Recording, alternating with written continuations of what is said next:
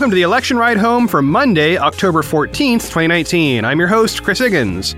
Today, a short show preparing you for tomorrow's debate.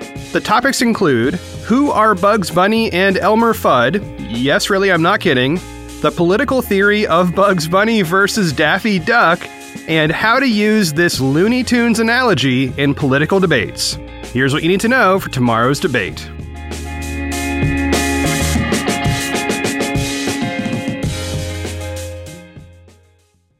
Our story today is about a bizarre but useful political theory. Now, I've been wanting to talk about this since April when I started this show, but I've been holding off until we're closer to the real big time debates before bringing this concept onto the show. Now, the name of this theory is, no kidding, Bugs Bunny versus Elmer Fudd. I'm going to give you a teaser on the theory before we back up and explain it. Here's the short version of the theory.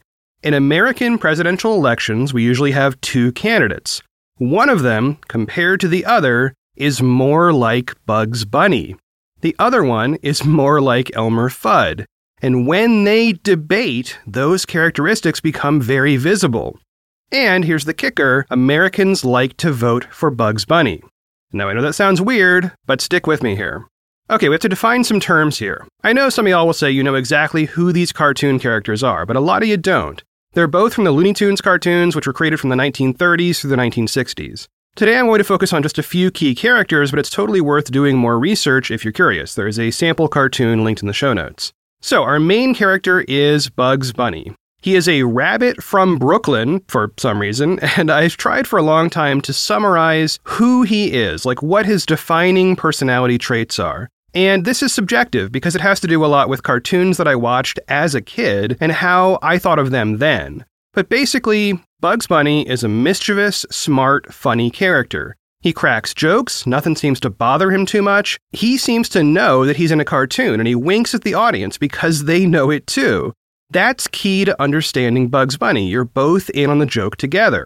I'm going to read a quote by Bob Clampett about Bugs Bunny, written from the perspective of Bugs Bunny himself. It's a self description. By the way, Clampett directed three different cartoons that pitted Bugs Bunny against Elmer Fudd specifically. Okay, quote Some people call me cocky and brash, but actually I am just self assured. I'm nonchalant, imperturbable, contemplative. I play it cool, but I can get hot under the collar. And above all, I'm a very aware character. I am well aware that I'm appearing in an animated cartoon. And sometimes I chomp on my carrot for the same reason that a stand up comic chomps on his cigar. It saves me from rushing from the last joke to the next one too fast. And I sometimes don't act, I react. And I always treat the contest with my pursuers as fun and games. When momentarily I appear to be cornered or in dire danger and I scream, don't be concerned. It's actually a big put on. Let's face it, Doc, I've read the script and I already know how it turns out. End quote. Okay, so that's Bugs Bunny. Now let's define his primary antagonist, Elmer Fudd. Elmer Fudd is human. He's an older man, often shown wearing a hunting outfit and carrying a rifle or a shotgun. In the Looney Tunes world, Fudd is constantly hunting rabbits, specifically Bugs Bunny, and he never manages to catch them. Fundamentally, Elmer Fudd is overly serious, and here's the key he is easily frustrated. He's on a mission. He's trying to hunt that rabbit. He's trying to get that done, but he is not what I would call a fun guy. He is constantly annoyed, he is visibly perturbed, stomping around, and as Wikipedia points out, Fudd generally ends up injuring himself while on the hunt. And by the way, Fudd has an unusual speech pattern, and Bugs Bunny has a Brooklyn accent, but neither of those is significant to this political theory. All right, so here we have the setup. We have the very serious hunter who's all dressed up and out to get the rabbit, but he just can't get it done, maybe because he's so serious. He's kind of his own enemy in that sense. And then we have the rabbit who is too quick for the hunter.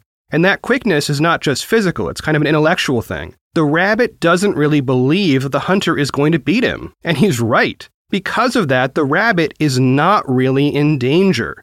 Because he knows the hunter is serious but prone to failure, he can turn that seriousness against his opponent. And the whole time, as we watch this, that is the essential plot of most of these Bugs Bunny versus Elmer Fudd cartoons. Now, let's take a quick break and then talk about what the heck this could possibly mean in politics.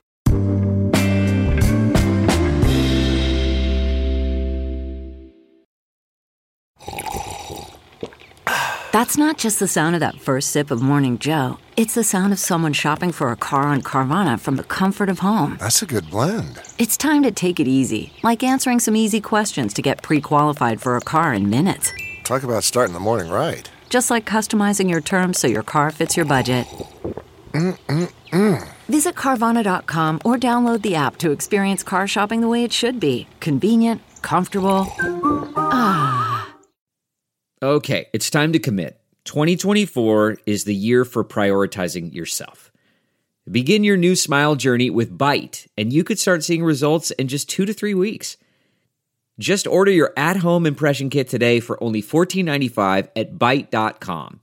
Byte clear aligners are doctor directed and delivered to your door. Treatment costs thousands less than braces, plus, they offer financing options, accept eligible insurance, and you could pay with your HSA, FSA.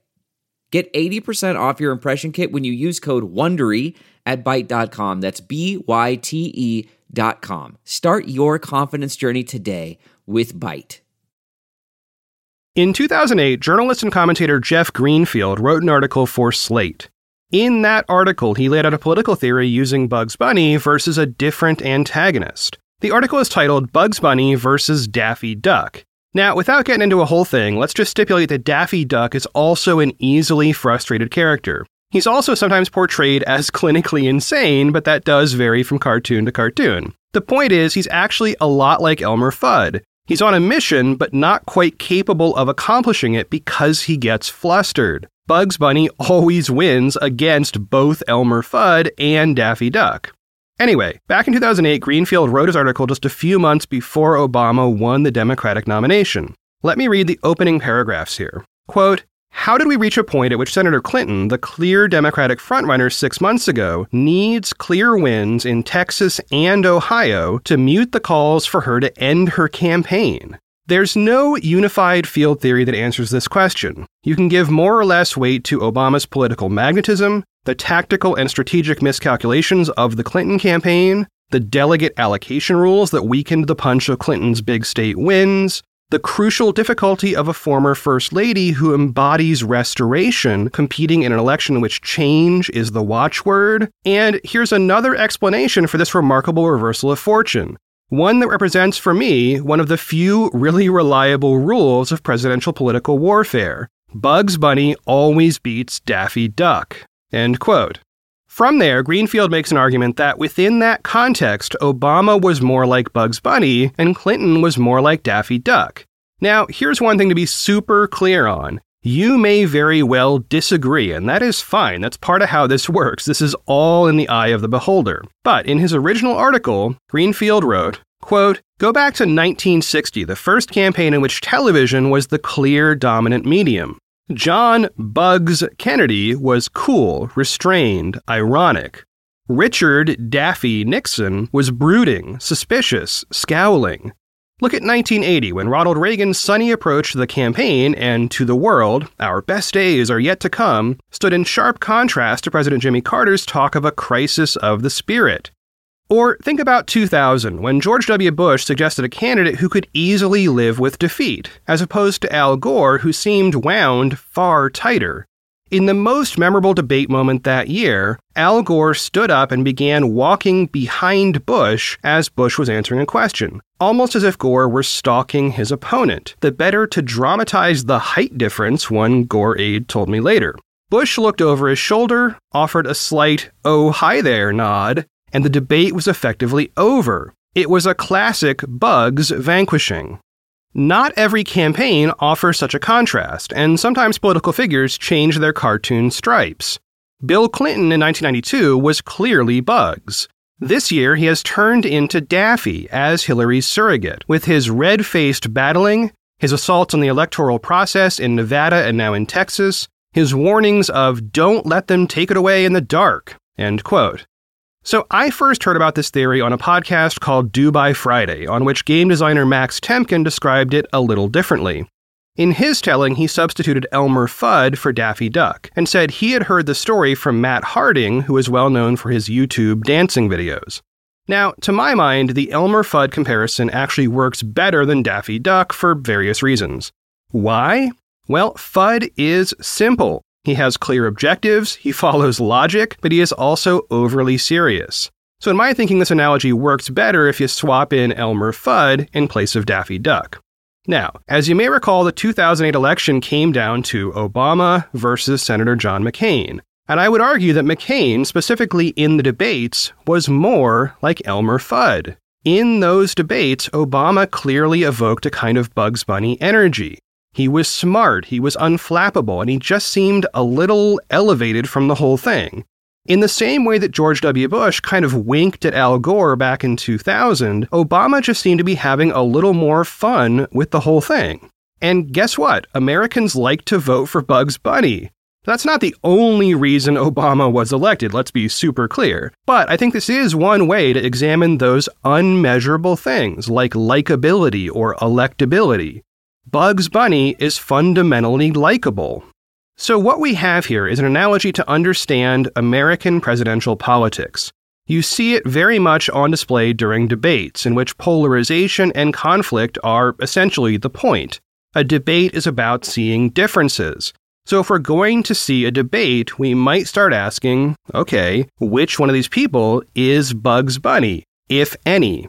You might have a whole stage full of Elmer Fudds, which is arguably what we saw in the Republican primaries in 2016. Now, sure, there were probably some more Looney Tunes characters in that mix, maybe Marvin the Martian or the Tasmanian Devil or whatever. But Trump, in comparison, actually stood out as more like a Bugs Bunny character. He was doing his own thing. He was chomping his own carrot. And that comparative reality is what matters here. It is impossible to say who is Bugs Bunny all on their own. But it is possible to say, given these two people, who is more like Bugs Bunny and who is more like Elmer Fudd. So let's take one more break and wrap this up.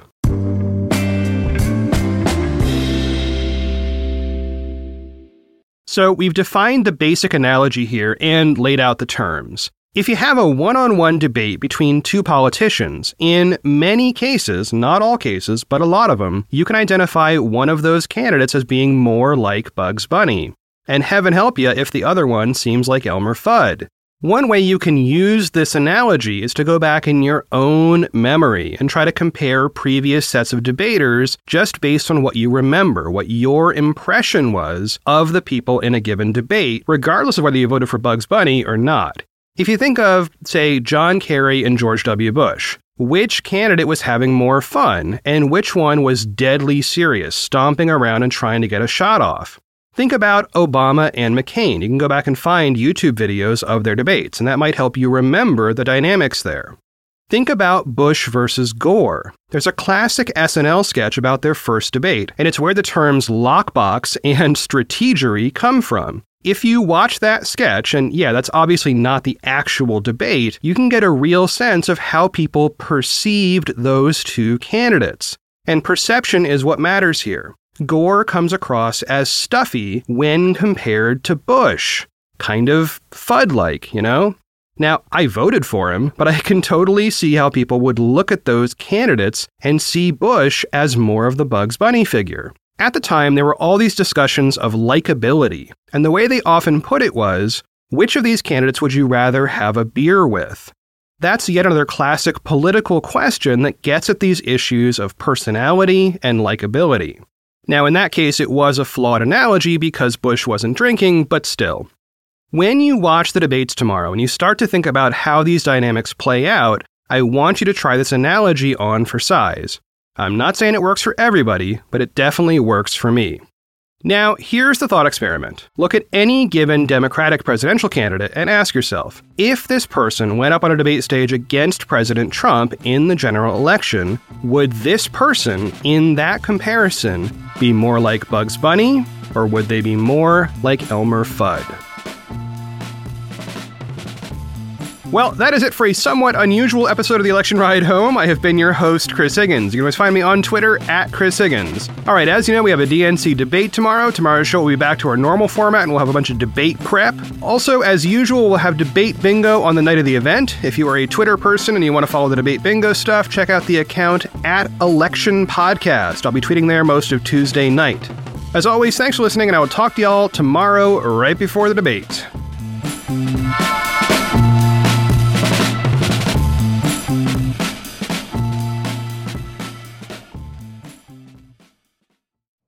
You know how to book flights and hotels. All you're missing is a tool to plan the travel experiences you'll have once you arrive. That's why you need Viator. Book guided tours, activities, excursions, and more in one place to make your trip truly unforgettable. Viator has over 300,000 travel experiences to choose from. Everything from simple tours to extreme adventures and all the niche, interesting stuff in between. So you can plan something that everyone you're traveling with will enjoy. Real traveler reviews give the inside scoop from people who've already been on the experiences you're considering. So you can plan with confidence. Free cancellation helps you plan for the unexpected. And 24 7 customer support means you can travel worry free. Download the Viator app now and use code Viator10 for 10% off your first booking in the app. Find travel experiences for you. Do more with Viator.